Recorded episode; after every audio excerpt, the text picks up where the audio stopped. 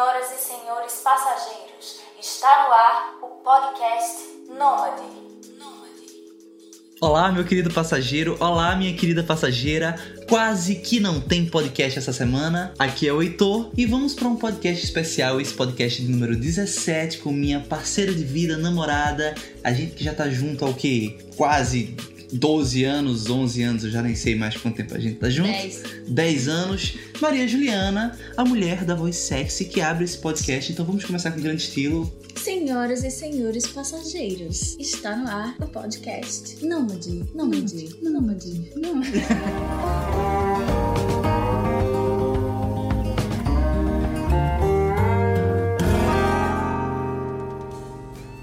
Maria, seja muito bem-vinda a esse podcast. Eu queria começar logo direto. Você odeia podcast, não é isso? É, odeio. Por que você odeia podcast? Porque todos os podcasts que eu tentei, eu tentei escutar, eles enrolavam tanto pra falar uma coisa que eu queria que fosse uma coisa mais objetiva, entendeu? Aí os podcasts sempre enrolam, enrolam, enrolam, e eu não tenho paciência. Mas hoje você está aqui para falar. Pra enrolar também. Ah, para enrolar também.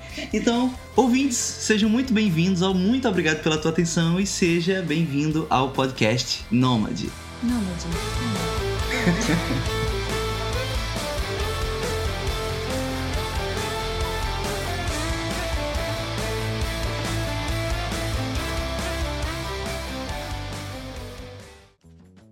Então, Maria, é, para começar essa nossa, esse nosso programa especial, eu queria que você fizesse um pouco do. Eu queria que você fizesse o resumo dessa nossa viagem. Já são oito meses viajando, né? Juntos. E aí? Então, viajando fisicamente, porque mentalmente a gente viaja há muitos anos já. Ah, viajando desde que a gente saiu do Brasil. Ah, eu vou contar como foi que a gente saiu do Brasil, tá? Ok. Ok? Foi o seguinte: eu vivia dizendo pra Heitor, Heitor, eu vou comprar uma passagem e vou pra Londres. E eu vivia dizendo pra Maria: Maria, você é maluca. E aí eu, eu tinha combinado com a minha mãe da gente passar uma semana em Portugal. E eu dizia pra Heitor, Heitor, eu vou passar uma semana em Portugal com manhã, mas eu vou comprar uma passagem pra ir pra Londres de lá. E tinha também o castelo, né? É, e tinha um monte de coisa que eu queria fazer em Londres e tudo mais. Não, o castelo era na Castelo. Alemanha. Ah, sim, é. é, Esse eu tive que cancelar do meu roteiro. Mas enfim. E eu sempre dizendo, né? Maria, você é maluca, você não vai. É. E aí, simplesmente eu fui, vi, é, peguei um- uma promoção de, de roteiro mesmo, de pacote turístico com manhã pra gente ficar por Portugal uma semana. E meus planos eram comprar passagem pra Portugal e aí depois eu despachava manhã de volta. Ia pra Londres, passava mais uma Botava, semana lá. botava sua mãe numa caixa, né? Despachava ela de Despachava volta. ela, exato. E, e depois eu ia pra Londres, passava mais uma semana lá, ia pra Alemanha, passava alguns dias e voltava. Só que quando eu fui comprar a passagem, é, ia ter um choque de horários com o meu trabalho e tudo mais, e aí eu precisei comprar a passagem pra Londres antes. Então ficou planejado eu ir pra Londres, passava uma semana em Londres, minha mãe me encontraria em Portugal e a gente faria o nosso roteiro. E eu tive que cortar a Alemanha por hora. E eu cheguei em casa com a passagem comprada, com tudo comprado, já o pacote, tudo. E aí eu tô. Nossa, eu fiquei ficando- putaço. Tava ficando maluca.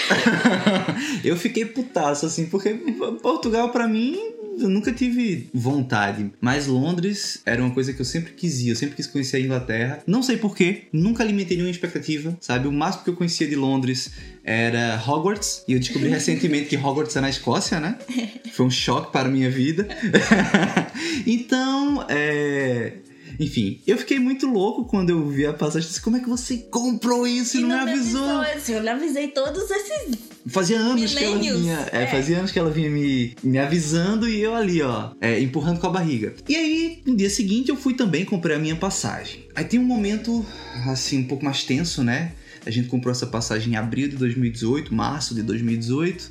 É, e aí o plano de Heitor era passar uma semana comigo em Londres. Aí a gente passaria um, dois dias com, com mãe em Portugal e ele voltaria e eu daria continuidade à viagem lá. Só que no meio desse processo eu tava trabalhando com uma startup chamada Musical, que era uma espécie de Airbnb de shows caseiros. Você abria a sua casa para receber o show de um artista. E a startup, ela tem uma ideia muito bacana. Todo mundo que escuta a ideia diz: Nossa, que ideia massa, não sei o que, mas dinheiro que é bom não dava, né? É um processo muito difícil. Eu fui vendo, fui tomando, fui tomando ciência de que era um processo difícil. No momento, eu trabalhava, eu era professor de administração de duas faculdades, das quais uma me pagava uma merreca e a outra fazia cinco, seis meses que não me pagava. E aí eu tava bem frustrado com isso, sem contar que eu e Maria nós somos músicos também, né? Nós temos um, um duo folk chamado Casa Prima. E, poxa, a realidade é que a gente tentava encarar a Casa Prima como uma carreira profissional, mas a verdade é que comida na mesa ela nunca, nunca botou de fato, assim, né? Aproveitar e mandar um abraço para Robson aí, que é nosso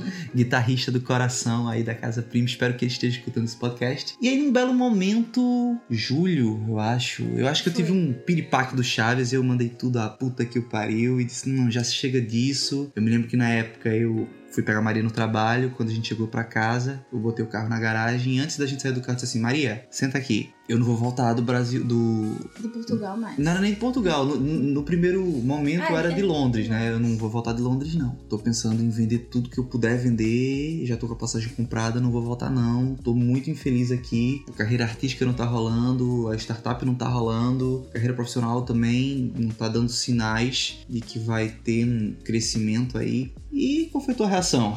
Oxi, embora.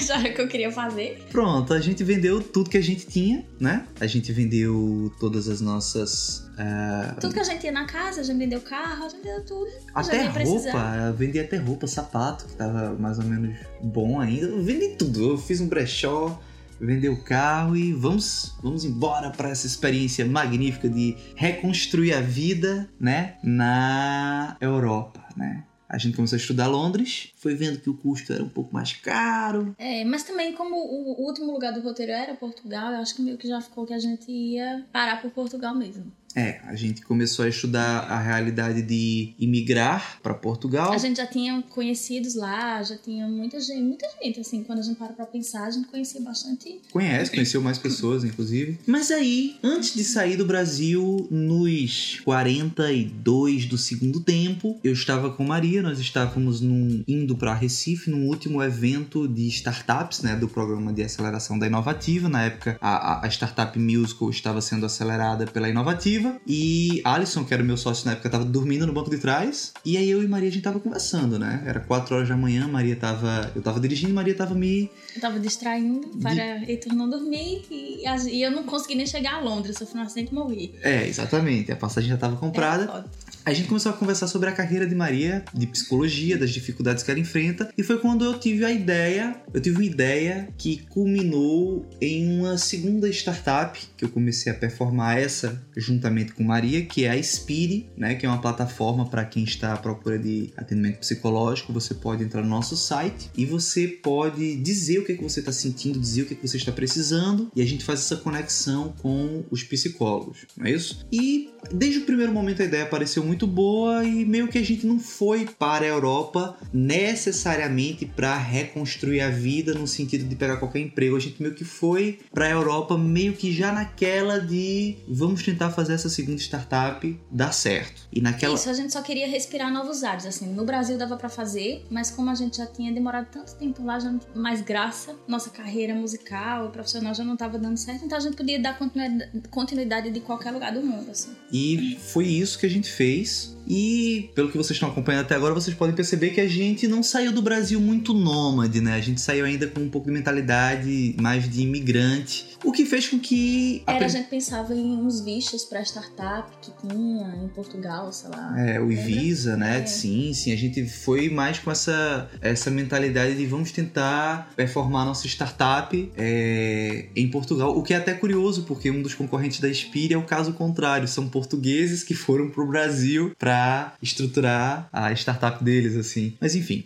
E aí, a gente saiu do Brasil com essa mentalidade meio de imigrante, né? O que eu considero talvez a maior burrice Foi o maior erro que a gente fez. o maior erro que a gente fez. Por que foi o maior erro que a gente fez? Porque basicamente a gente começou a vida de nômade sem nenhuma informação sobre isso. Entende? A gente parou em Portugal, a gente gastou muito dinheiro em Portugal, porque a vida lá, o custo é relativamente caro. Não é tão caro se você compara com outros lugares, hoje a gente sabe. Ah, se você for pra Espanha já é um pouco mais caro. Itália já é mais caro. França é, é. caro pra um Até a caralho. Grécia, é mais Grécia. cara do que Portugal.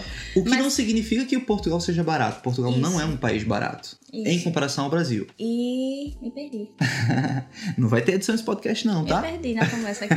Ah, Quais foram os erros que a gente cometeu? Assim, é, e aí por a gente não ter se preparado pra ser nômade, meio que, primeiro, a gente gastou muito dinheiro em Portugal, a gente, pass- a gente fechou um, um- um quarto lá por três meses. Isso já obrigava a gente a cumprir os três meses de changing, que é o, o tempo de turista que a gente podia ficar lá. Então, meio que a gente saiu fugido de Portugal, assim, a gente não fez mais nada na Europa, tá ligado? A gente passou três meses em Aveiro, né, que é uma cidade maravilhosa. Maria ainda teve um rolê católico com a mãe dela, né? Ela odeia quando eu falo rolê católico, mas foi a verdade. Você foi pra Fátima, você foi só Essas pra coisas. Fátima. É, Você foi pra uma missa em Fátima. Foi, porque eu amanhã ia pra Você comprou água missa, benta. eu Tomei água benta. Tomou um água euro. benta!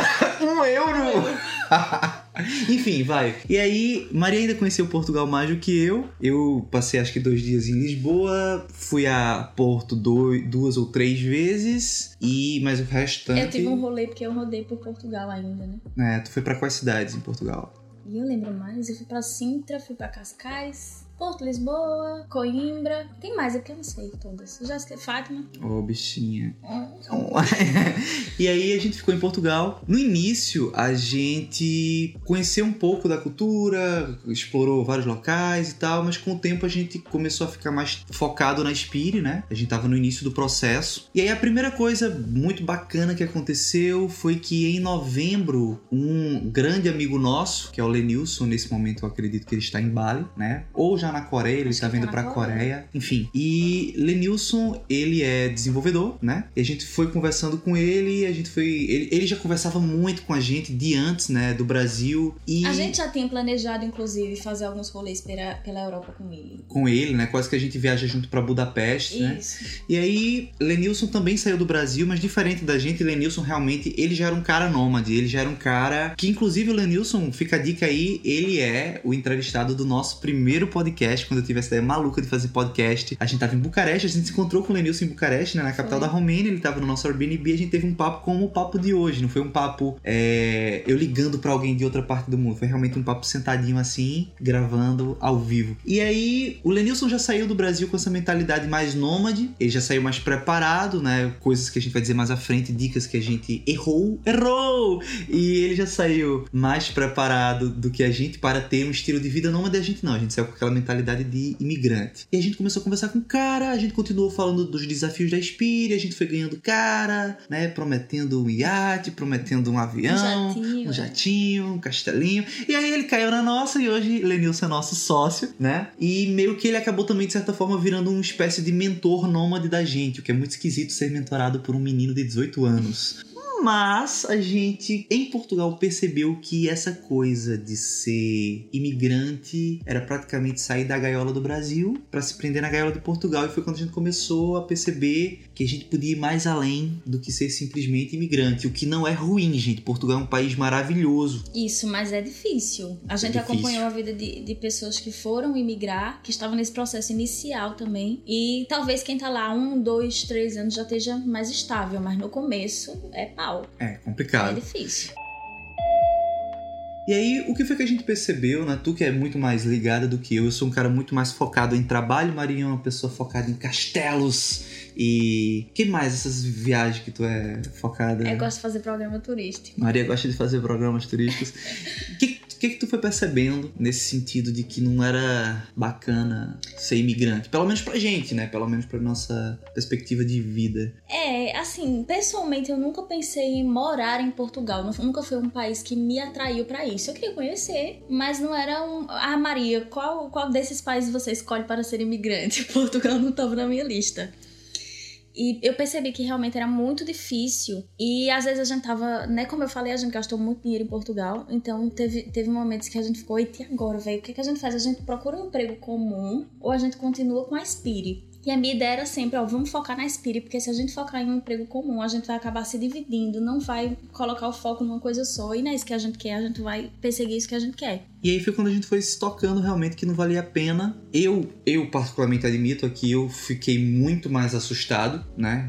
teve momentos que eu parei assim, tipo, acho que eu vou procurar um trabalho aqui. Só que a gente, Maria no caso, me fez perceber que se a gente fosse trabalhar em empregos normais, a gente não conseguiria criar a nossa empresa, né? A gente poderia criar, mas demoraria muito mais tempo Uhum. para criar. E foi quando a gente começou Sem falar realmente. que a gente ficaria preso em Portugal, né? É, e foi quando a gente realmente começou a olhar pra não voltar pro Brasil depois desses três meses, né? Não voltar pro Brasil não. É, voltar pro Brasil não era uma opção Uhum. nesse momento. E também a gente não queria simplesmente ficar preso em Portugal, ficar ilegal, na verdade, porque teria todos os trâmites de pagar multa, ficar não sei quanto tempo sem poder voltar na- no espaço Schengen, Schengen, enfim. E foi quando a gente disse: não, então vamos começar a rodar o mundo, né? E o nosso primeiro destino, a gente olhou para vários cantos e Lenilson estava na Romênia, então, tipo, vamos ver neve. Era o quê? Dezembro, janeiro, quando a gente foi acabando o nosso visto. Então a Romênia foi o nosso Start de, de nome. start de nômade propriamente dito, né? Bucareste. Bucareste especificamente. E, enfim, qual foi a tua impressão de Bucareste?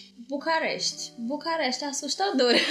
Esses oito meses da gente meio que foi uma montanha russa. É. E acho que Bucareste foi o, o pico mais dark. É, assim, Da viagem. é, eu acredito que em cidades do norte, Brasov, né, que tem o castelo do Drácula, aqueles lugares assim devem ser muito mais místicos e muito mais interessantes do que Bucareste em si. Bucareste nada mais é que uma cidade grande como São Paulo, como Rio, tão suja quanto, tão pichada quanto. É, as pessoas me pareceram mais fechadas em Bucareste e aqueles prédios é, muito grandes. Muito comunistas, né? Assim, Isso, feitos pra, meio feitos pra você assim. se sentir pequeno, né? Assim, É. muita pichação. Isso. A gente não sentiu, na verdade, o impacto disso, porque no primeiro dia que a gente chegou tava neve, né? No segundo dia também, e nos outros 15 dias a neve sumiu no- do nada, assim. A gente dormiu no outro dia não tinha mais neve, e do nada era só aquele, aqueles postes cheios de fios e prédios. Tenebroso, É, é. nossa. E, é- e tava muito escuro, muito, muito frio, assim, pe- pela época do ano que a gente foi. Eu creio que talvez agora na primavera, né, que as, as árvores estão com Teu primo, teu primo que mais. mora em Oviedo tá na. Passou um tempo em Bucareste e ele lacrou no Instagram com fotos muito bonitas lá. Uhum. A, a realidade é o seguinte, gente. a Bucareste, vamos ser honestos. tinha, lá- tinha, eu me lembro que tinha parques enormes também. O Sismigil, lagos ó. enormes. O Palácio do Parlamento, que é o segundo maior prédio governamental do mundo. Enfim, é, tem cantos muito bonitos em Bucareste. Vamos ser honestos com o pessoal. A gente não curtiu Bucareste. A gente entrou em Bucareste com um rolê errado, vamos, vamos dizer assim. A melhor coisa de Bucareste talvez tenha sido Lenilson estar lá. Isso. Lenilson na primeira semana, a gente passou duas semanas em Bucareste. A primeira foi com Lenilson, depois de Lenilson viajou, não lembro agora pra onde ele foi, mas a gente ainda passou mais uma semana em Bucareste sem ele. Acho que ele foi pra Itália. Ita- Sira- Siracuse, né? Uma coisa assim. Enfim, Sicília. Sicília, é por ali. Aí a gente curtiu muito com ele, ele levou a gente pra um monte de bares e de cafés e teve um, um restaurante medieval que era como se fosse uma caverna, né? Era uma masmorra. Uma assim. masmorra, os garçons todos vestidos de bobos da corte ou algo do tipo. Ah, e, muito legal. aquilo. enfim, a gente comia com as mãos assim. Aí tinha um Excalibur na porta pra você tirar da pedra. assim. É. Eu, fiquei, eu fiquei no céu ali. Tá no teu Instagram, né? Tá. A- a- Eu acho que tá. as fotos. Ah, enfim, foi legal. Parecia Camelot mesmo, assim. foi, foi legal, mas o problema de Bucareste, na verdade, foram. Foi como a gente chegou lá. Porque. Vamos, vamos comentar, né? Primeira coisa, primeira coisa. A gente chegou muito pilhado em Bucareste. Por quê? Primeiro que eu comprei uma passagem aérea e eu não verifiquei o peso das bagagens, nem quantas bagagens a gente podia levar. O que fez com que eu, é, eu tive que deixar meu violão em Portugal com um amigo, né? Com o E que na época eu tava em Portugal, e eu deixei com ele, e já começou ruim, tipo, pô, não posso levar meu violão, que droga, né? Eu, eu gosto muito, o violão pra mim é bem... É, só que, tipo, quando Heitor comprou essa passagem, eu tava dormindo e ele tava comprando sozinho. E Momento ele não me passou os detalhes da viagem. Né? Não me passou a data certa, não me passou a quantidade de peso. Depois foi que, eu, que a gente deu uma olhada rápida e viu que a quantidade que a gente podia levar de peso naquela viagem eram só 2 quilos. Então a gente tem que ter uma única mala de 2 quilos. Óbvio que a gente podia comprar a parte, né? Mas, enfim, e aí, como eu não tava muito por dentro disso tudo, a gente simplesmente deixou uma mala grande em Portugal, com várias coisas que, que ainda tá lá. Que ainda tá lá em na casa de Portugal. uma, de uma amiga nossa. É, vale salientar que a gente tá agora na Bulgária, né? Pra situar quem estiver escutando a gente, procure um, um local é, na Bulgária chamado Sunny Beach no Google Maps e você vai nos encontrar. Ou quase. E aí a gente deixou uma mala com muita coisa em Portugal e viemos só com. Eu vim só com uma bolsinha de costas, que depois eu comprei uma, uma outra bolsa. Mas foi, era isso que a gente tinha pra embarcar. Na verdade, o que que acontece? Vamos continuando a sucessão de problemas. Hum. Depois, a gente foi e reservou o Airbnb em Bucareste. E esse Airbnb específico, a gente não dividiu, a gente não divide os nossos Airbnbs, a gente tenta pagar logo de uma vez, né? Porque todo mês a gente tá pagando Airbnb, então é como se fosse um aluguel. Todo mês a gente paga lá nossos 600, 700, 900 reais de aluguel. E nesse caso específico, o que que aconteceu? É, eu me lembro, acho que deu uns 180 euros.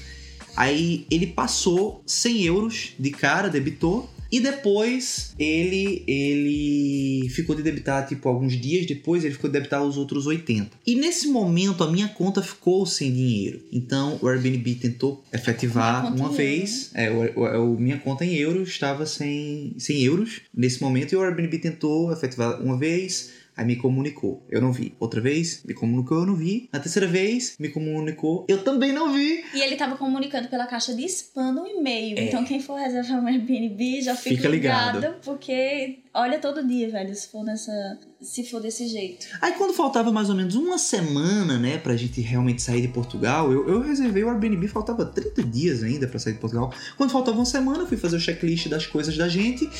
Airbnb cancelado há 15 dias. Aí a gente pensou, pô, ferrou, né? Aí a gente foi ver o que foi, o que aconteceu, descobrimos que foi uma falha minha de não ter checado. A gente não perdeu tudo, a gente perdeu só 100 euros dos 180 euros, a gente perdeu. Falamos com o cara, o cara não devolveu o dinheiro, ele simplesmente disse, ah, foda-se. E Não, ele Enfim. deu uma de que, ah, se não tiver reservado ainda, vocês podem vir, não sei o quê. Mas do nada a gente foi lá no Airbnb dele, tava tudo reservado. É, ele foi no Airbnb, acho que ele lotou todas as datas do Airbnb dele, né? Porque com, porque com certeza Bucareste é um local que as pessoas querem muito ir no inverno, né? Enfim. E a gente perdeu a grana. É, mas enfim, ele, ele tava no direito dele, né? A gente que não ficou ligado no e-mail. e- Aí eu já tava pilhado naquela de, poxa, vou ter que deixar meu violão. Perdemos 100 euros, tivemos que fazer uma nova reserva de Airbnb. Gastamos mais dinheiro. Aí minha avó morreu nesse período, nessa semana última. Minha avó também faleceu e foi muito triste pra mim porque,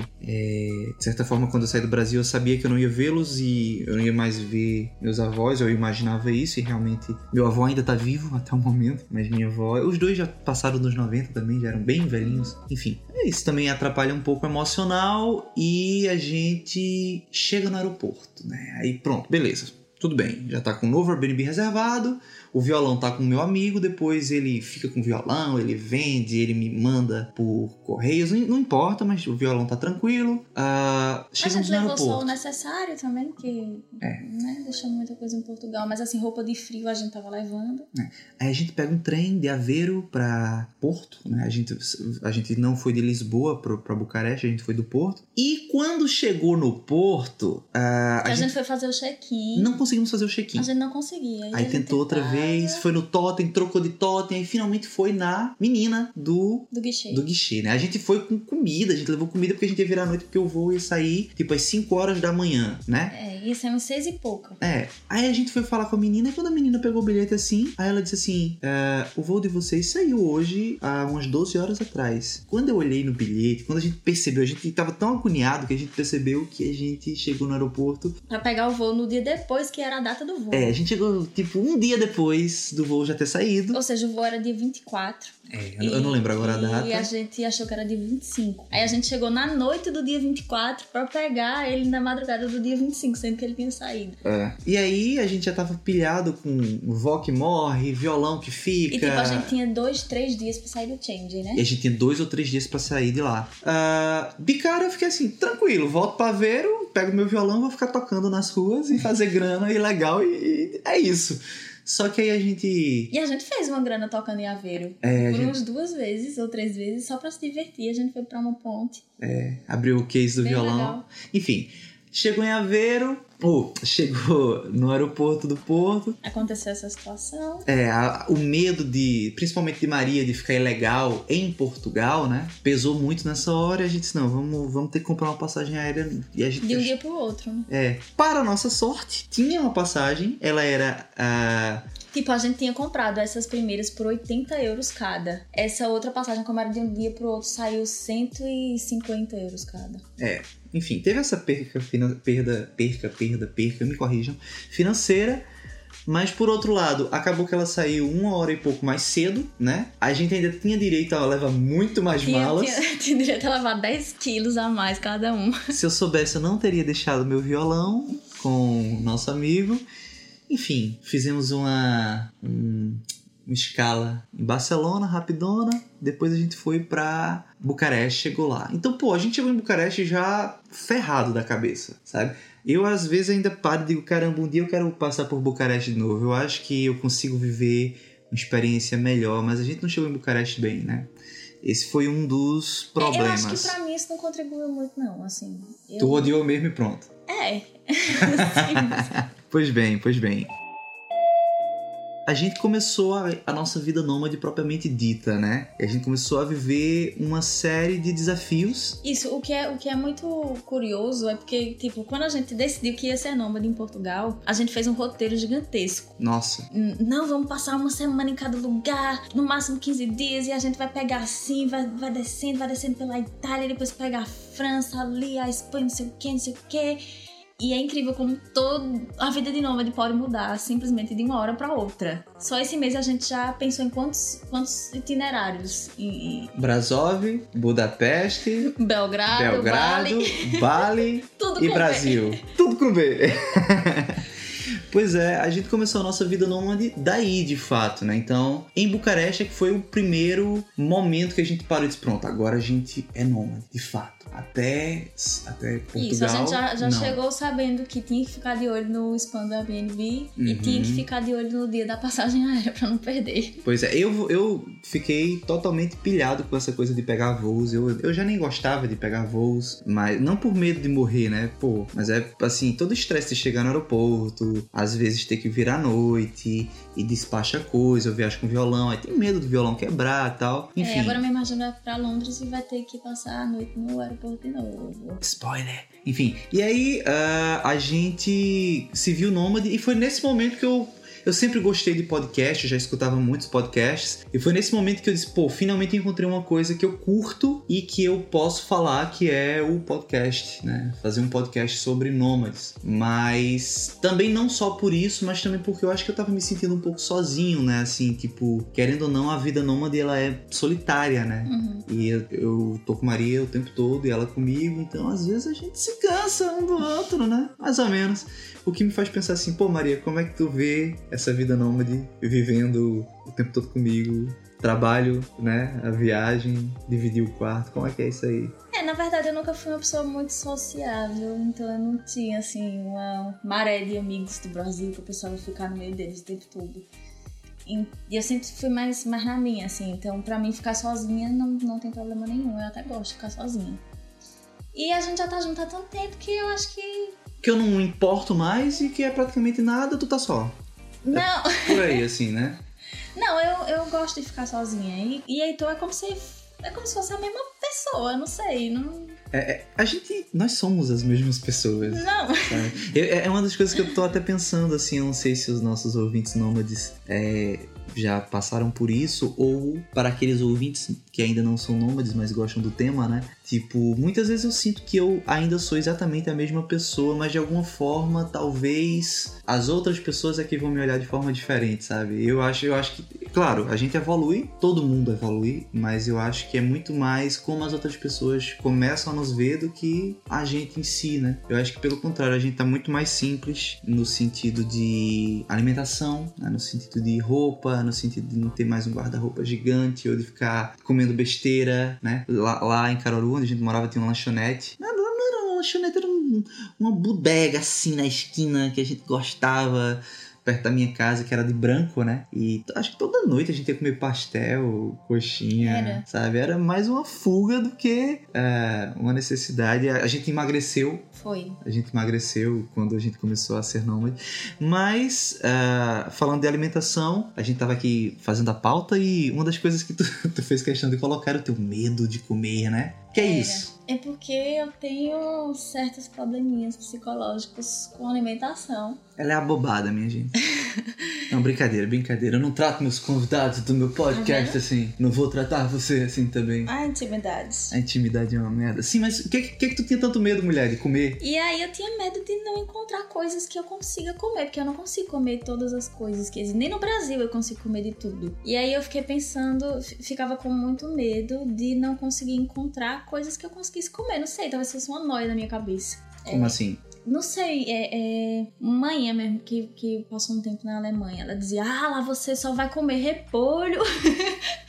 e ela foi pra Itália: Ah, lá você só vai comer macarrão. Só que eu não como essas coisas. E aí eu ficava com medo de que não tivesse comida normal. Mas existe comida normal. Pelo menos em todos os países que eu passei até agora existe comida normal. E o que é comida normal pra você? O que é comida normal pra mim é você ir no supermercado, porque eu não, eu não costumo comer muito fora, por eu não comer as coisas que as pessoas servem geralmente numa pizzaria, eu não como pizza, entendeu? Então eu prefiro ir no mercado e fazer minha comida, Que é que é arroz, que é feijão. Feijão às vezes você encontra, às vezes não, mas a gente descobriu os prazeres da lentilha. lentilha. Gosto hoje muito mais de lentilha do que de feijão. É, é, então eu tô comendo muita aveia agora. Aveia, nossa, eu tô me sentindo um velho. É a melhor comida do mundo. Gosto muito de aveia. Parabéns aos envolvidos. Mas falando sério, aqui a gente tá enrolando, mas Maria só come miojo, Não, sabe? eu como as outras coisas também, não é só miojo. Miojo tem todo canto. Miojo com tomate, né? É, Miojo com cenoura. miojo na sopinha. Miojo com pó de sopa. E batata. E batata, e É, batata com Maria, Maria deveria. cenoura, como muito. Você deveria criar um canal no YouTube com mil e uma receitas para se fazer com miojo, sabe? Ou miojaria, é miojaria gourmet. Isso é uma ideia mesmo. Mas enfim, eu tinha, tinha receio e tinha receio também de não conseguir compreender os rótulos das coisas, né? Sim, sim, principalmente agora aqui na Bulgária, né, com o alfabeto cirílico. Então, eu tinha medo do, do alfabeto cirílico, porque em Bucareste eu ainda passei um mau bocado com comida ali pra entender. Acho que foi porque a gente passou pouco tempo. Eu sei que a, a nossa audiência não quer saber, mas quais são os mal bocados que você passou com a comida em Bucareste? Não, eu fui fazer uma sopa. Aí eu comprei uma coisa que eu achava que era uma sopa. Tipo, parecia um pacote de sopa normal. Tinha até um franguinho na frente. E o que era? Eu não faço ideia, não era sopa. Não tem gosto de sopa aqui, não parecia sopa, não. e até hoje eu não sei o que era, não. E tu comeu ou tu jogou fora? Eu comi. Ok, maus bocados de Maria. Um pó de sopa. Mas aí aqui no, você consegue perceber pelos desenhos, você consegue perceber. Aqui na Bulgária, pelo menos onde a gente tá, praticamente as comidas são traduzidas em inglês. Então facilita. Algumas, outras não. Eu mesmo gosto de comprar aquelas que não tem tradução nenhuma, que eu vejo o rótulo, não sei o que é, não sei o que Você é. tá aqui da, da Turquia, tu ainda não sabe o que é. Aquele bolinho da Turquia, né? É. É, o bolinho da Turquia é outra. E é- eu acho que ele era tão estranho que nem as pessoas de lá sabiam o que era. aquilo. Pois é, é, eu gosto de experimentar coisas novas, né? Então sempre que dá, sempre que eu vejo alguma lata, algum molho, alguma, sei lá, alguma coisa que eu digo, o que é isso aqui? Quero. Aí pego. eu tô aqui na Bulgária tem muito, muito refrigerante, né? Uns refrigerantes horrorosos assim. É. Eu tô tomando todos. Coloridos. É, coloridérrimos, assim. Enfim. Mas é outra coisa também super tranquila, porque, bom, a gente pode. Na, na, na Turquia a gente usou muito essa técnica, né? Pra quem não sabe, você consegue baixar línguas no seu Google Tradutor. No aplicativo, os- vários aplicativos do Google são muito bons, assim. O Google Maps você consegue baixar mapas, né? Pra você não precisar ficar consultando com a internet. O Google Tradutor também você pode baixar várias línguas. Eu tenho várias línguas baixadas no meu aplicativo. Em Istambul a gente usou muito, né? A gente aprendeu, inclusive, muitas palavrinhas assim, tipo É, sheker, né? Que é açúcar. é. Adet, que é unidade.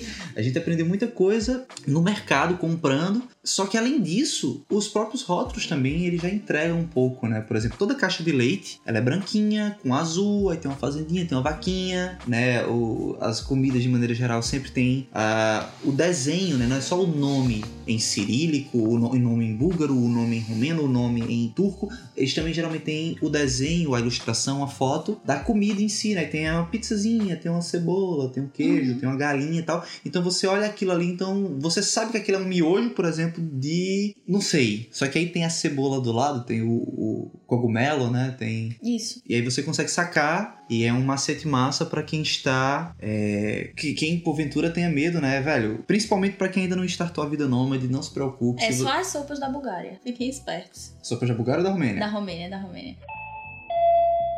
Pois é, e teve outros pontos também, assim, relativos que a gente enfrentou, tipo saudade, né? Como é que foi esse teu processo de relação com saudades? Você que é uma pessoa muito social, né? Rapaz, eu me aproximei muito mais da minha família desde que eu me tornei nômade do que quando eu tava no Brasil. Porque eu tava dizendo, então, minha mãe me liga todo dia. Minhas tias me ligam todo dia. Então, quando eu tava no Brasil, eu não falava com elas com tanta frequência assim. E eu acho que isso foi um ponto. E eu não perdi contato com meus amigos do Brasil, assim. A gente mantém, lógico que não é todo dia, nem toda semana. Às E- vezes é uma vez por mês. Mas eu conto manter contato com eles. Isso, inclusive, é uma coisa muito bacana, porque ah, meses antes da gente sair do Brasil, eu comecei a observar o meu relacionamento com muitos dos meus melhores amigos e eu percebia que muitas vezes eu via os meus melhores amigos duas vezes por ano, numa confraternização de Natal ou num- numa festinha de São João, a gente que é de Caruaru, capital do forró. Isso é normal, a gente de vez em quando se reúne, um forrozinho, uma coisa assim. Na verdade, a gente não dança nem nada, a gente só compra pizza e cachaça é só. E é o nosso São João. Mas é, eu percebi isso e realmente o meu relacionamento, claro, diminui um pouco. Você vai conhecendo outras pessoas também, outros lugares. O fuso horário, o fuso horário às vezes atrapalha demais, mas de maneira geral a gente ainda continua com contato, né? Eu acho que eu sofro muito mais de saudade do que tu. Não Uhum. sei, tu que tá me vendo aí. É, então ele é uma melosidade da bexiga. Ele fica. Como vocês podem ver, ouvintes Doce. Eu é um- sou um doce. É uma lady, é uma Eu princesa. sou, por isso que você tá comigo esse tempo todo. É, é, então fica muito emotivo, fica com muita saudade da família. E, e ele é uma pessoa que ele é, sempre foi muito expansivo, então ele tem muitos contatos, muitos amigos, e ele faz uns amigos de um. um- Tipo, ele pega uns amigos de um grupo que ele tem, aí ele junta com amigos de outro grupo que ele tem, já junta com outros amigos de outro grupo, então assim, ele sempre foi cercado de gente. Eu sou um cara tão cupideiro, né, nessas coisas, que eu acho que. Ele fez até um, um cupido. Não vamos entrar em detalhe, não vamos entrar em detalhe com o nosso amigo Lenils, né? Mas, enfim, é, eu, eu gosto de unir pessoas, assim, eu gosto de estar num canto, eu já, eu já destruí muitos casamentos, mas eu também já uni muitos mais casamentos e relacionamentos. Eu gosto de unir pessoas, eu gosto de conectar pessoas, de envolvê-las. E gosta de estar envolvido com elas também. Isso. Isso faz falta pra ele. É, isso pra mim tá sendo uma merda na vida nômade. Eu tô assim, tipo, pronto, aqui na Bulgária. O único rosto amigo que a gente encontrou na Bulgária inteira, na Insane Beach inteira, foi uma foto do Ronaldinho Gaúcho vendendo batata leis Em cirílico. em cirílico, né, em búlgaro. Ah, cirílico é o alfabeto, né, em Então, búlgaro. é o alfabeto. E ah, só, eu, eu, eu me sinto muito mal, principalmente pelo fato de ter startup. De certa forma, é um desafio pra gente, né? A gente tá estruturando a startup remotamente, né? Tentando aprender ao máximo como estar distante e ao mesmo tempo operacional, efetivo. Mas eu confesso que eu sinto uma falta enorme de meetups, de pessoas, sabe? De da gente se conectar, da gente se conhecer. Eu, eu sinto muita falta, assim. O que é engraçado, porque isso tudo que a gente tá falando também fez com que a gente percebesse, isso tudo que a gente tá vivendo fez com que a gente percebesse que a gente pode ser nômade no Brasil. Uma coisa que, que eu sinto falta do Brasil é de reunir pessoas pra acampar, sabe? Pra fazer uma festa, assim. Aqui a gente tem muito isso. Lógico, a gente vai encontrando um ou outro pelo meio do caminho, a gente se reúne, vai no barzinho e tudo mais. Mas não é a mesma coisa de você armar uma barraca em- em- no Recife, na praia e ficar lá a noite toda. Rapaz, eu não quero minha barraca no Recife, não, nem quero. A gente armou lá ali no Paiva. É, pô, crime ambiental. Fale mais no podcast. Acho que ele vai cortar. Não, que passou o segurança lá e deixou a gente fazer. Enfim. É, foi. é, enfim, enfim, esqueçam essa parte, vocês não ouviram isso. É, mas realmente a gente sente falta, né, de, dessas coisas no Brasil, né, dos nossos amigos, da nossa É, de se rotina. reunir em casa, todo mundo, uma coisa assim. Pois é, e mas continuando, a gente também percebeu que a gente consegue ser nômade no Brasil, é uma das coisas que a gente tá se empolgando com isso também, né? Tipo, hoje quando a gente olha pro Brasil, parece que havia uma grande gaiola, sabe? Uma grande bolha, uma grande ah, redoma energética, cultural, econômica, familiar que prendia a gente ali naquele eixo Caruaru-Recife e no momento em que a gente rasgou essa placenta, a gente rasgou essa bolha, a gente saiu disso, parece que era tudo nossa cabeça, né? Assim, tipo, hoje a gente olha pro Brasil, claro, tem, tem questão de violência, tem questão de medo, né? De, de, de problemas do Brasil, né? Na Turquia tem problemas, na Bulgária tem problemas, cada canto do mundo tem os seus problemas e suas vantagens, mas a gente também olha hoje pro Brasil com essa mentalidade de, poxa, a gente poderia conhecer Ouro Preto, né, Belo Horizonte, comer uns acarajés na Bahia, maravilhosos. É, enfim, e é uma das coisas que a gente, inclusive, vem considerando. Eu, particularmente, por ser muito focado em, em trabalho, né, na, na, nossa startup, eu, inclusive, fico imaginando que o retorno para o Brasil vai ser muito proveitoso, porque a gente meio que conseguiu se desintoxicar um pouco de toda aquela bolha que a gente tinha do nosso contexto. É, o lado bom foi que é, eu percebi que eu não preciso de nada, só preciso da minha bolsa e eu posso ir para qualquer lugar, não precisa acumular coisas. Isso, isso é outra coisa maravilhosa, né? Pra toda casa que a gente chegava tinha geladeira, cama. Tem tudo. Né? Sabe? A gente não precisa comprar. Pois é. E eu acho que esse é outro ponto que a gente também devia falar pro pessoal, né? Esse, esse, programa é um programa especial porque vocês estão conhecendo muito mais sobre o apresentador e, de certa forma, o suporte emocional do apresentador do que os outros programas gravados até então. Quais foram as evoluções, né, que a gente passou nesses oito meses nômades, né? Quais foram, primeiramente, antes de evoluções propriamente ditas, na tua opinião, mulher, quais, quais foram os melhores lugares, né? Os melhores lugares que eu já fui? É dessa, desses oito meses de viagem. Tá. E por quê? Vamos lá. Tu quer cidades ou tu quer locais nas cidades? Eu quero que primeiro você pare de arrancar essa pelezinha do seu pé. É um calo. Ela está com calo de, de chinelo, enfim. De chinelo. Pare de arrancar essa pelezinha. Eu quero que você fale de quais foram os melhores lugares para você. Rapaz, eu sou suspeita para falar que Londres é incrível, né? Não, não, não, tem nada a ver com isso, não. Tem nada?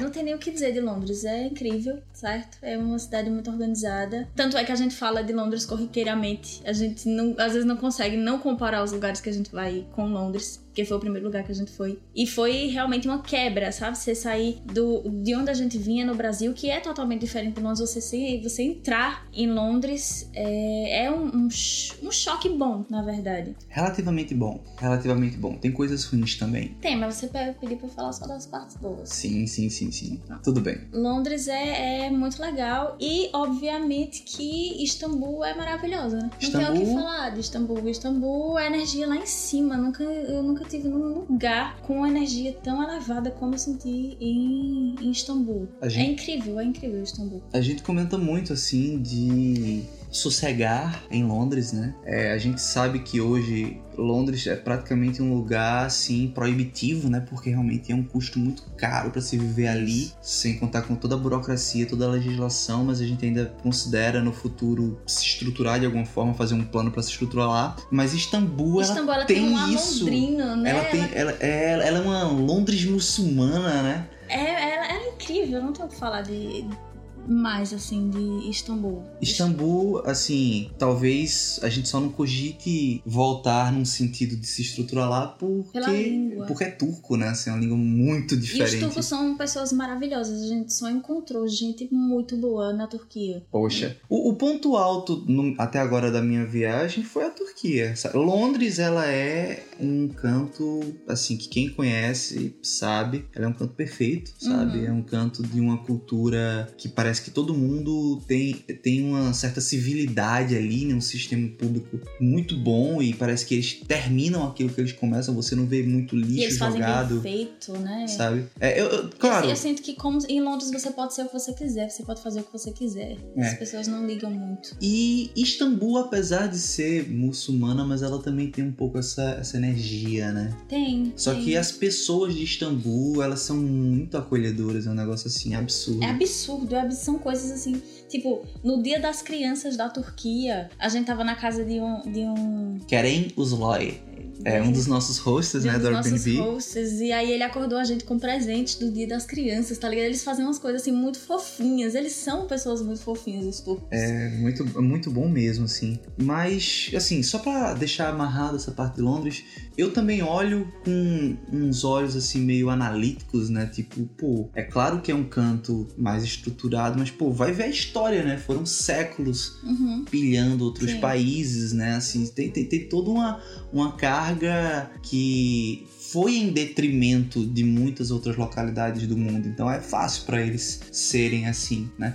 O, o ponto que eu mais valorizo lá é a questão da civilidade, sabe? Eu acho que esse é um ponto que que é quando eu paro e me dói mais assim quando eu olho pro nosso contexto, pra nossa realidade, que é você você vê que de alguma forma parece que a gente perdeu a civilidade, sabe? A, e isso abre portas para muitos outros problemas, né? Sociais, violência, enfim. Mas é, esse foi um dos pontos altos. Portugal também foi um ponto muito bom. A gente se surpreendeu com Portugal, né? Portugal era um canto que a gente ficava meio, não. Ah, Portugal você Tá. se sente em casa, velho, ainda. Você se sente. Tipo, as comidas são iguais às do Brasil quase. é, as pessoas falam a mesma língua. Os lugares são bem parecidos também. Eu me sinto em casa em Portugal. É, Portugal, na verdade, virou pra gente uma espécie de é, arsenal de piadas internas, né? É. É, coisas que se a gente começar a falar aqui, a gente vai ficar rindo sozinho, vocês vão ficar assim pensando que porra é essa que eles estão falando. Mas o, o sotaque português é muito engraçado. A gente também conheceu umas figuras assim que parecem um personagem. Figuras, figuras. Um personagem assim do Zorra Total, assim, sabe? Te- teve uma das nossas anfitriãs, que era a Maria José. Nossa, ela era muito engraçada. Conta o caso de Ibiza, vai. Ah, sim, ela era uma, uma senhorinha, né? E, e, tipo, ela valorizava muito a, a- Ela tinha, era dona de um palácio, aí o palácio foi vendido, ela comprou um grande apartamento. A tinha, família dela era muito Tipo, rica. ah, todos esses móveis são do século XVII e não sei o que, ela era toda assim. Aí eu falei pra ela que a gente tava pensando em ir pra Ibiza. Aí eu falo com sotaque português. É a melhor parte. E aí ela disse: Oh, Maria, Não precisa levar oh, nada. Maria, tu vais para Ibiza, Ibiza é muito bom, não precisas levar nada, levas apenas uma carteira com 4 ou 5 mil euros. Chegas lá, Maria, sem as malas, sem nada, compras tudo lá. Depois, na hora de tu voltares para casa, tu deixa tudo, Maria, deixa tudo no hotel e volta sem nada, Maria. Deu vontade de dizer pra ela: 4, 5 mil euros foi tudo que a gente trouxe pra cá, pra tentar a vida. Nossa, foi muito bom, foi muito bom. Mas falando É sério querida. agora, é, é uma querida, é uma querida. É uma querida. É uma querida. É uma querida. Mas falando sério agora, a vida nômade de uma maneira mais benéfica, né? Quais foram as evoluções que tu sentiu na tua vida como pessoa, família, relacionamento, profissão? Quais foram as evoluções que tu sentiu? Tá, primeiro eu vou falar assim, eu ainda não senti essa evolução, mas eu vou sentir em breve, que é ficar protegida contra a febre amarela. hum, spoiler, mais spoiler, mais spoiler. Por quê? Porque a gente meio que veio pra Europa e a gente ficou preso na Europa porque não tomamos a, a vacina de febre amarela no Brasil. E pra gente ir pra Ásia e pra gente ir pra África, a maior parte dos países exige essa vacina da gente. Israel também, né? Isso. Eu quero muito conhecer Tel Aviv. E aí, como a gente não veio nômade, a gente não sabia que, que iam surgir oportunidades de ir pra Ásia e pra África e tudo mais, a gente não tomava vacina. E enfim, é, em Portugal a gente tentou tomar essa vacina, foram pelo menos uns dois, eram dois meses de espera. É, porque a Pra gente. fazer uma consulta, pra depois ver se podia dar a vacina. Era todo um processo. É porque trocando em miúdos, o que é uma vacina? Vacina é você botar lá a, a doença no seu corpo para o seu sistema imunológico reconhecer aquela, aquelas bactérias, aquele vírus, aquela, o que quer que seja. E da próxima vez que você pegar essa doença, o teu sistema imunológico já reconhece aquilo, né? Então no Brasil, a galera simplesmente dá o braço aqui, aí mete a agulha em você e tá tudo certo. Em Portugal, tem que ser feito uma Isso. consulta para saber se você não pode, sei lá, morrer, né? E Quando aí, você assim, a gente tem a opção de comprar uma passagem pra Ásia e chegar lá e viver no que dá, porque tem muita gente diz que eles não cobram a vacina, dependendo do lugar que você for. Mas aí, se eles cobrarem você não tiver a vacina, é meio que você perdeu a reserva de Airbnb, você perdeu passagem, você tem que voltar pra cá. Então a gente tá meio que. A gente aprendeu que a gente precisa tomar essa vacina de alguma forma. Isso de não ter tomado a vacina foi um erro Isso. da gente. Não, e não, não, ter não tirado a erro, carteira né? internacional de vacinação, né? Que você tem que tirar. É, não erro. A gente não saiu do Brasil com a cabeça de ser nômade. A gente saiu do Brasil Uhum. com a cabeça de ser imigrante, né? De certa forma, conhecer outros nômades à medida que eu entrevisto no podcast é muito útil pra mim mesmo, porque eu tô vou errando muito à medida em que eu vou vivendo a vida e descobrindo coisas importantes que eu devia ter feito antes de ter saído do Brasil, né? Uhum. Mas continue. E aí, você perguntou das evoluções pessoais Exato. E profissionais e familiares. e tudo. E tudo mais. É, enfim, no relacionamento a gente acabou brigando muito menos do que a gente brigava no Brasil. Não que a gente brigasse muito no Brasil, mas a gente quase não discute, né? Por que a gente parou de brigar? Acho que no Brasil a gente não tem o que fazer. Brigar por não ter o que fazer. Eu acho que era. E agora a gente tem o que fazer. Não, mas pelo menos a gente tá. A gente tem o que fazer, senhorinha. Não, a gente tá estruturando startup. É verdade. Bom, enfim, em, em relação à startup, eu só digo que todas as minhas expectativas de vida estão nela. Então eu espero que ela dê muito certo. E aí parece que a gente tá trabalhando. Mas independente das tuas expectativas de vida estarem na startup, né? A expectativa não é uma coisa muito boa, não. Tu sabe, né? É bom ficar alimentando, porque quanto maiores as expectativas, maiores as frustrações também. Mas profissionalmente mesmo, de você olhar e dizer, poxa, no Brasil eu tinha uma vida assim, eu trabalhava com isso e, sei lá, eu evoluí isso, eu percebi tais coisas. Sabe, esse trabalho que a gente tem feito com a startup que proporcionou um crescimento profissional, tu sente isso? Ou não? Coisa? Como é que tá? Não, assim, no Brasil eu trabalhava pra caramba. Pelo menos esse- esses últimos dois anos no Brasil eu trabalhei muito. E era muita responsabilidade em cima das minhas costas. E só que era uma responsabilidade que eu tinha de uma coisa que não era minha. Sabe? Porque eu trabalhava em emprego público é, e eu tinha que lidar com, com a vara da infância, com o juiz, com o promotor, com um monte de coisa e, e eu tinha uma responsabilidade muito grande. Só que eu sabia que eu não trabalhava pra mim mesma, eu sabia que eu tava servindo a um órgão. Tu trabalhava na casa de acolhimento, né? Isso. Explica um pouco o que Era era uma isso. casa de acolhimento de adolescentes, ah, como se fosse um orfanato, né? Uma casa da prefeitura. E agora não, agora eu sinto que mesmo que seja uma responsabilidade em cima dos meus ombros e mesmo que seja pesado, que nem é tanto como eu sentia com outro emprego, é, eu sinto que eu tô trabalhando pra uma coisa que é minha, entendeu? A responsabilidade, ela existe. A responsabilidade existe. Eu, eu falo Mas, do peso, o peso sim, não é tanto. Mas lá você encarava na frente mesmo, né? Você tava diariamente lidando com o futuro das crianças, né? Dos acolhidos, de, com juízes, você tava lidando E eu com... tava numa situação que eu podia sofrer um processo a qualquer momento. É, é complicado, complicado. Então tem que to- tomar muito cuidado, era muito, muito cauteloso. Só que com a Spire não, com a Spire eu sinto que por mais que eu me dedique, eu me lembro que no mês passado eu trabalhei pra caramba, que eu ficava com a cabeça doendo. É, mas é uma coisa que é minha, sabe? É uma coisa que, que você, você sente. Você, sabe aquela pessoa. É como se fosse meu filho, ali tá comigo e é meu. E eu sei que o quanto mais eu alimentar aquele menino, mais ele vai crescer e se tornar alguém. Uhum, é. Eu acho que é, a gente ter tomado essa atitude faz com que a gente também enfrente muitos medos, né? Tomado essa atitude de ter saído do nosso conforto, do nosso ciclo familiar, da nossa localidade, da terrinha que a gente conhecia e tá aí conhecendo gente nova, se virando nos 30 com a língua, né? Às vezes a gente tem muitos momentos de medo, às vezes a gente só tem perrengue mesmo, coisas que aparecem. Ontem, por exemplo, é, quem acompanhou os meus stories aí no meu Instagram viu que nós estamos em Sunny Beach, que não temos internet e que não ia ter podcast essa semana. E aí ontem do nada a gente tava deitado na cama, já era quase noite, já eram as seis e meia da noite. Eu falo quase noite porque o sol aqui tá indo embora de oito e meia da noite, então Nove horas quase. Nove horas quase. Do nada explodiu um cano na da pia da cozinha e a gente tá no estúdio, não é a pia da cozinha. Então Quando a água veio em cima da cama, a gente tava com o computador, veio, molhou tudo. Molhou o celular, carregador, computador. A sorte foi que a gente reagiu rápido e livrou antes de explodir nada, alguma coisa, né? Mas é meio que, que ficou um Infiltrou rio o na, na quarto. casa. é. E a gente tá num complexo aqui em Sunny Beach que tem acho que uns 2 mil apartamentos. Então a gestão do complexo trocou a gente de quarto para um quarto que tinha internet. E foi quando a gente resolveu fazer esse podcast aí de improviso. A gente não vai ter muita edição, como vocês já E na hora, sim, eu peguei um pano e eu corri, sabe? Imagina que o cano não é um cano normal de PVC feito a gente tá acostumado no Brasil.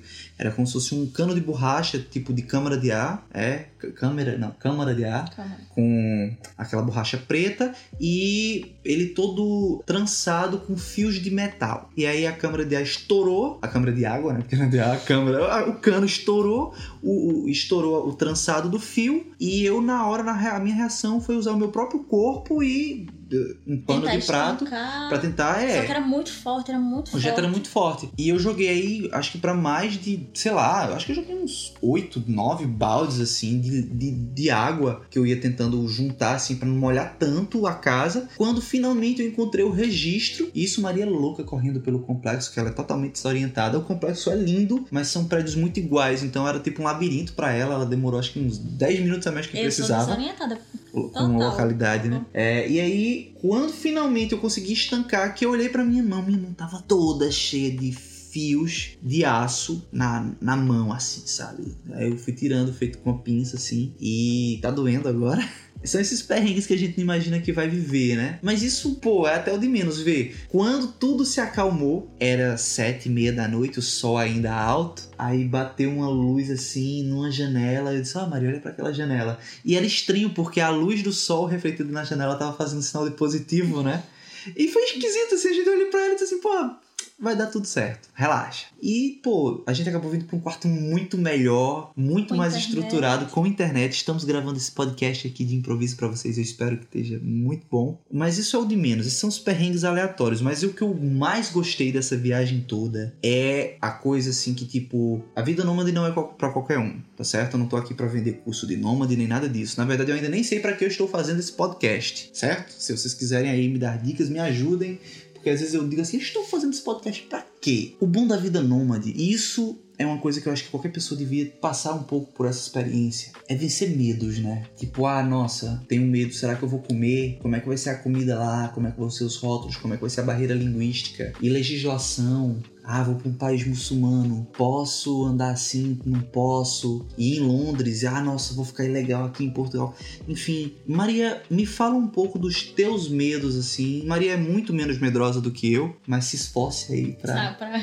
é, se esforce um pouquinho meus, nessa resposta. meus medos, vamos lá. Ahn, por nunca ter, ter tido contato com a cultura muçulmana, eu meio que fiquei, né, por ser mulher, eu fiquei meio que com medo ah, de como me portar naquela sociedade. Não foi nem com medo do que eles iam fazer comigo, não. Mas foi medo de, ah, será que eu posso usar uma roupa assim? Será que eu posso usar uma roupa assado? Será que eu posso fazer isso? Será que eu posso fazer aquilo? Mas aí, pelo menos Istambul, como é muito cosmopolita, você simplesmente pode ser você e tá tudo muito tranquilo. Ahn, deixa eu pensar outro medo que eu tive, assim. Com a empresa, de repente, alguma expectativa não correspondida?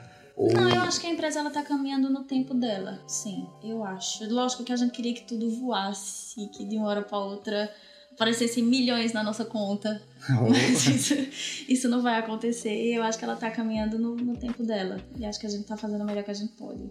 Ahn, outro medo que eu tive aqui. Ah, durante esses últimos, sei lá, 50, 60 dias, tu tá passando por uma- um processo esquisito no teu corpo, né? É, sim, eu comecei a ter dores pelo corpo. Hum, Comecei a ter na Turquia. É, foi pra um joelho, depois foi pra outro, depois foi pra um cotovelo, depois foi pra outro, depois deu foi uma agachadinha. quadris. É. E aí eu liguei pra um amigo nosso que é médico no Brasil, ele me disse pra fazer umas coisas e tudo mais, mas aí a gente tá achando que pode ser fibromialgia, não tenho certeza ainda, tem que fazer exames pra saber. Pois é, e aí a gente, diante desse cenário, a gente considera a possibilidade de voltar para o Brasil, né, para resolver problemas que a gente, quando saiu do Brasil, a gente não tinha ideia do que a gente ia enfrentar nessa viagem, né? A gente não sabia que ia ser nômade, a gente não tomou a vacina, a gente gastou muito dinheiro em Portugal. Eu não sou rico não, tá? Esse muito dinheiro não é realmente muito dinheiro, É muito dinheiro se comparado à Turquia, que é super barato, ou Isso. se comparado à Romênia, que é super barato. E também comparado, assim, relativo ao que a gente trouxe, né? Muito, muito do dinheiro que a gente trouxe para essa viagem foi gasto nos primeiros três meses da viagem em Portugal. Uhum. Então, a gente está considerando essa volta para o Brasil. Não seria mais uma volta para retornar à Terra e se estabilizar por lá, porque é como o Lenilson, né, nosso sócio, comenta: depois que o cérebro expande, não dá para diminuir, né? A gente viu muita coisa e a gente imagina sim que tá- a gente voltando para o Brasil, a gente vai ser nômade pelas capitais brasileiras, certo? Então, ouvintes queridos, entrem em contato, vamos aí nos encontrarmos, tomar uma cerveja. Caso isso vá acontecer, a gente já pode ir articulando. E a gente pensa hoje como é voltar pro Brasil, né? Tu tem medo de voltar pro Brasil? Não, eu tinha receio de voltar pro Brasil, é, com medo que fosse difícil de sair do Brasil, porque uma vez que você volta pra gaiola, é meio difícil de você abrir a gaiola de novo. E como cruzar um, um oceano é caro, seja da Europa pra, pra América do Sul ou pra América do Norte ou da Oceania, pra... é caro cruzar o oceano. Se você anda, se, por exemplo, a gente daqui chega na Ásia, barato, porque não tem nenhum oceano no meio, mas quando você pega uma companhia aérea que vai fazer um trajeto desse, geralmente os custos são mais altos. Só que aí agora a gente tava pesquisando a passagem, umas passagens de Londres e tudo mais, e a gente viu que tem uma low cost agora que cobra bem barato pro Brasil. É uma, é uma empresa norueguesa que tá com hub no aeroporto do Galeão, no Rio. E, tipo, tem passagens por 800 reais do Rio de Janeiro Pra Londres. pra Londres, sabe? Então a gente vê que não é tão Então, ou caro. seja, isso já não existe mais, né? Outra coisa também era que a gente imaginava que teria um custo muito alto de alimentação, um custo muito alto de Airbnb, né, de acomodação. No Brasil, a gente teve uma época que a gente tava pagando um aluguel de 700, 750 reais, mais as contas, internet, água, luz, escambau.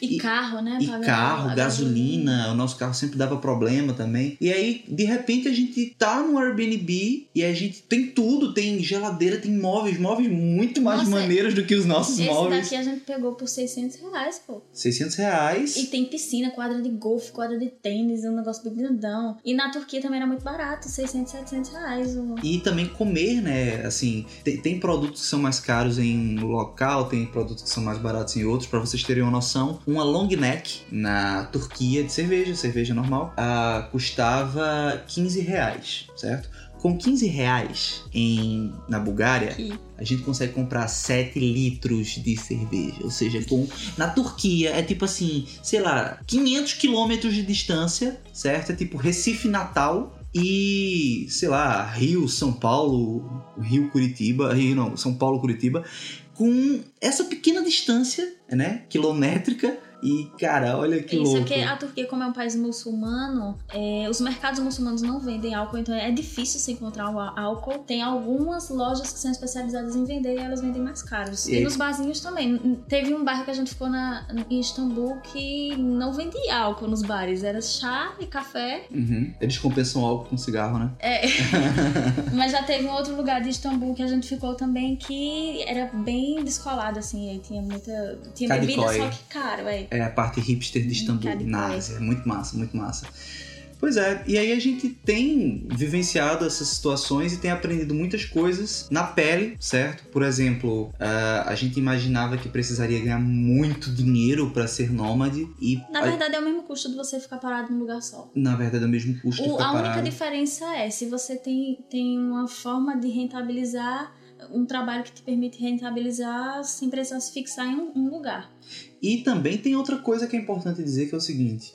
Também não adianta você ser nômade só por uma questão de estar conhecendo locais, né? É bom você ter um, um aprendizado da língua, você tá cada vez melhor, cada vez mais fluente, pelo menos no inglês, quem sabe o espanhol, porque você vai também se conectando com outras pessoas, isso é muito importante. Istambul é um canto maravilhoso e ainda assim, pra mim, o ponto alto de Istambul foram nossos amigos que a gente fez por lá, a gente conseguiu fazer amigos lá, isso foi muito bom. E além disso, outro fator que é importante é que também é uma opinião própria, não adianta você ser nômade para estar viajando e não poder aproveitar. Então também não é tão, eu acho, né, que é bom de qualquer forma, mas não é tão positivo você ser nômade low cost, né? Ah, quero ser nômade, então vou juntar o mínimo necessário. Cara, se você puder se estruturar, se puder é, encontrar um emprego remoto, né, ou estruturar um negócio remoto que te permita uma condição de vida que você possa ir para os lugares sem medo, que você possa entrar num restaurante sem medo, que você sabe que você esse- o, o medo financeiro, né, ele ainda assim permeia muito o dia a dia do nômade, né, porque você sempre tem, você não conhece as leis do lugar, você não conhece as regras do lugar, então tipo, o cano estourou, né, a gente tá agora pensando, nossa, será que a gente vai ter que pagar alguma coisa a mais, não sei o Uhum. que, sabe, ou senão às vezes a gente entra num canto e sei lá, poxa, aqui parece ser muito caro, sabe?